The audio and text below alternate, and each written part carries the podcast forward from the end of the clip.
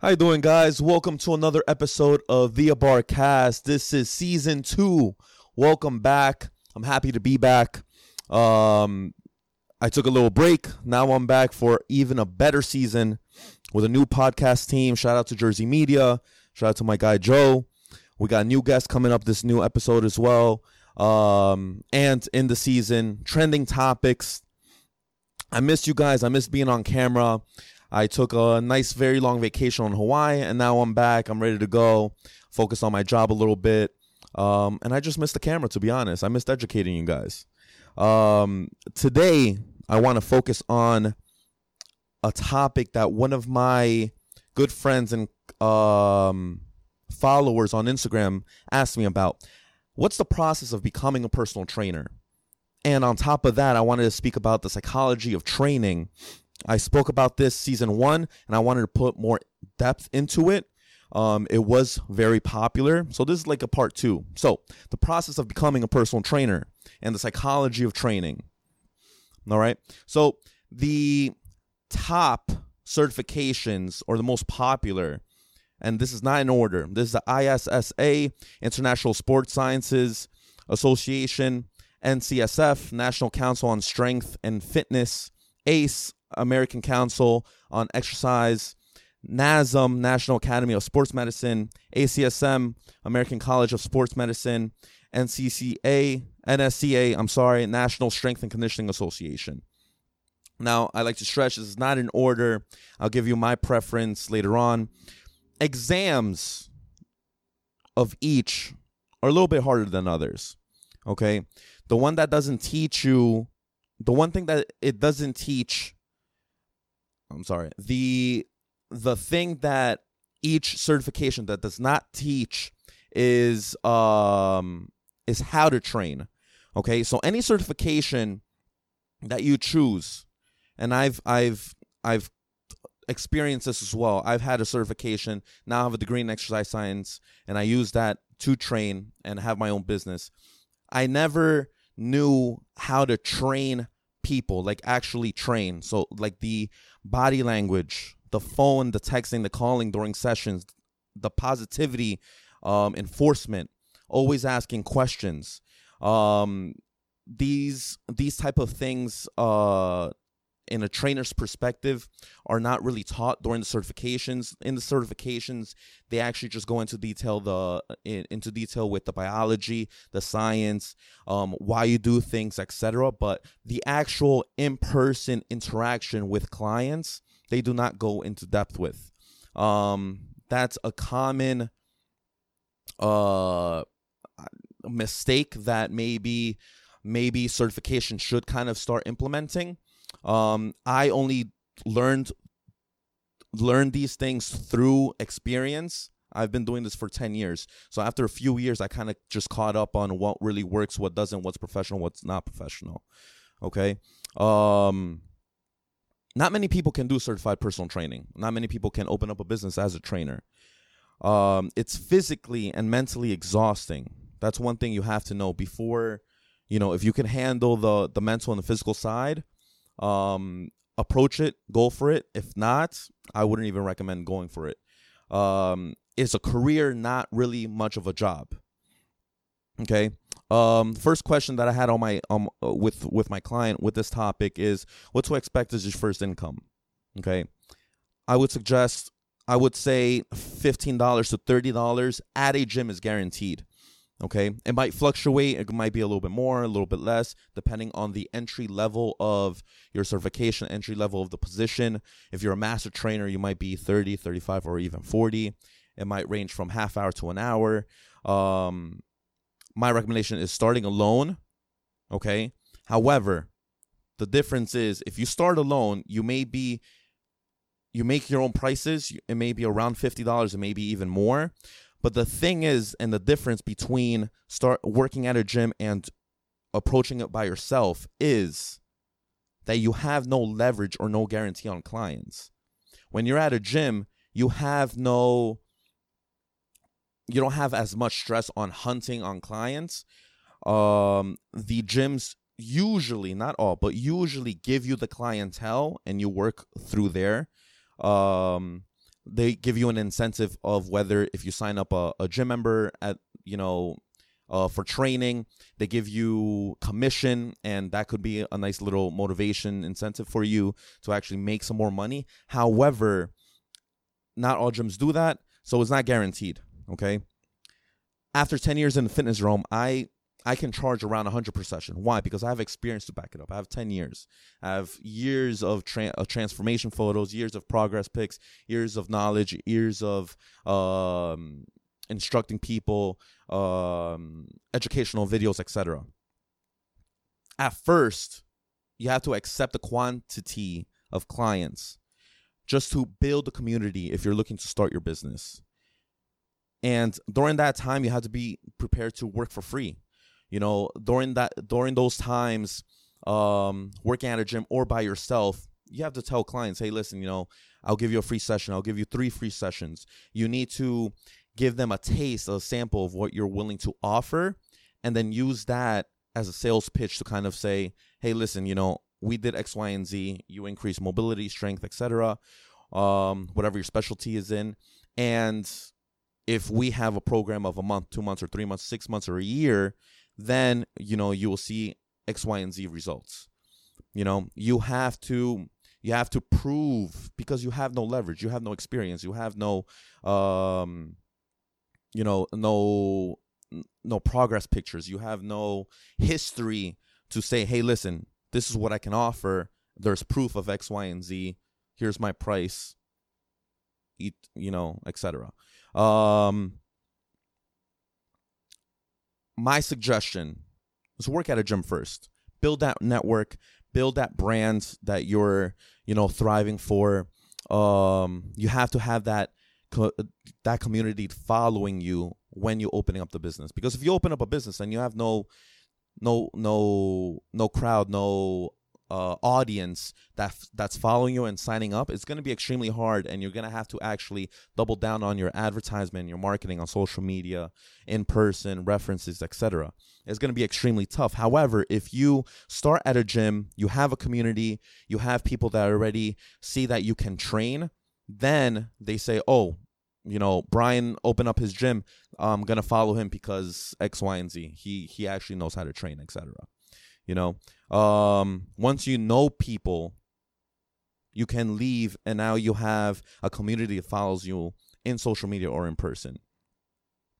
All right. Where should you apply and why? You apply online. My personal preference, top three, is Nesta, NASM, or ACSM. Or you could go to school, the route that I, I chose. Why? Because this is, I use this as a sales pitch. For example, my example would always be no one wants to hire a certified surgeon. They would they would want a surgeon that actually went to school and has a degree in this. You know, um, and I apply that to personal training. You know, any trainer could have a certification, let's say, but not many people actually did the investment of going to school for four years or going to school and getting their master's, getting their exercise science, exercise um, physiology degree, and then actually implement implement it to a business. Not many people do that. They get the certification, and it it is honestly the easiest route because let's say my mother, not stepping into a gym ever in her life, she could get lucky, study for a test, get certified online, and then guess what? She could apply to any gym and she could get hired, and she has no experience. You know, would you want to hire my mom who's never stepped in a gym or someone who's experienced, went to school for this, etc. So it's just those two things. Um that's that's the that's the approach I went through. Was it was it on purpose? No. I was actually kind of going towards the route of physical therapy. However, um I was blessed to kind of just stumble on this route and now I open up my business. But yes, always, always, always uh, be aware of the options. You always want to have options. Okay. Um, the difference in different certifications. Some gyms may not accept specific certifications. Some are, let's say, too cheap, or some are not as respectable. Um, I remember when I was hired in my first job uh, at a gym, they didn't accept most certifications and luckily i had a, an associate's degree at the time in exercise science so that being said, they accepted that because I actually went to school for it. You know, I knew I knew some certifications that were not accepted, and I had some friends that was negated or rejected through the job uh, from the gym. Okay. Um, psychology of training, part two. So, with the psychology of training, I had an amazing segment about psychology in season one, and I like to dig deeper in it. Okay. First point is each body is different. A program online, okay, may not work for all people. Or a program from someone or a trainer may not work for all people.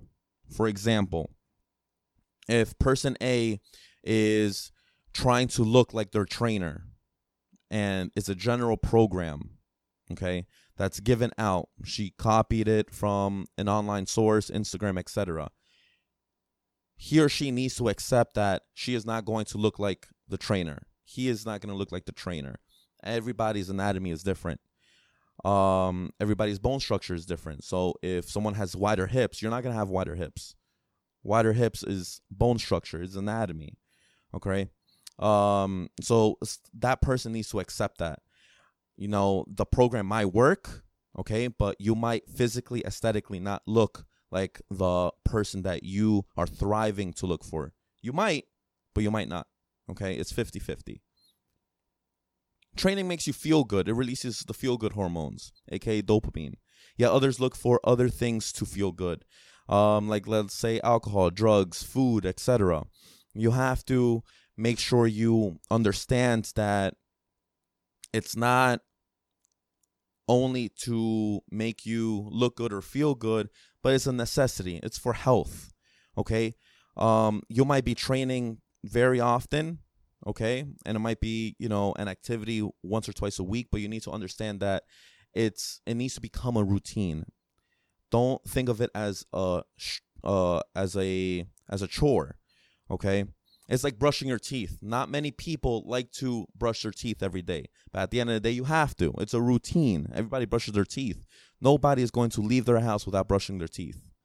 Okay? You need to apply that into fitness. You need to hit the gym. You may not like hitting the gym, but you need to apply it to your daily routine. Okay? Um you just have to do it. As a trainer, you become a mentor, a friend, a psychologist, and sometimes even a role model. Okay, I get to know people in depth, you know, than my family and friends because I see these people two, three, four times a week. Why? You you know, it's you witness them in their most vulnerable states, mentally and physically, and then on top of that you see them multiple times a week you end up having some type of connection with them.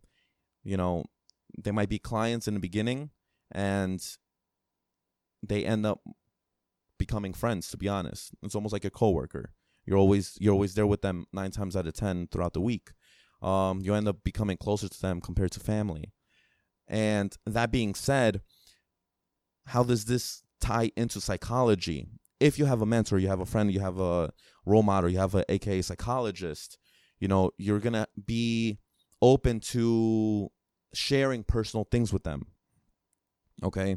Um like for example, relationships, for example, you know, family issues, for example, uh past history, even medical history, etc. You know? Um I have this I have this inside joke with some clients where uh they bring up let's say their exes, right? So I end up kind of almost using their stories of let's say their exes and I bring them up during training sessions right before they're about to do like let's say on route one rep max or they're about to lift something heavy. And it almost kind of like triggers them mentally and they almost get this extra strength or power right before their lift. Um, so sometimes I only have to yell out, "Hey, little Jimmy, little Rebecca," and they just get this extra power to get through their set, which is actually hilarious. Um, so yeah um and on top of that just to finish off this this this episode guys anyone interested in becoming a trainer um after learning these certifications the process my progression and my journey into becoming a trainer i'm to be starting a mentorship or an internship program for an individual. You could dm me email me text me. I'll bring up um i'll post my my information up in this episode. Um if you're really learning how to train again you could have a certification but do you really know how to train someone? It's very very important and most certifications if not all do not really go over that okay? So i just like to um toast this is season one. Um i'll see you guys in the next episode. I love you all. Take care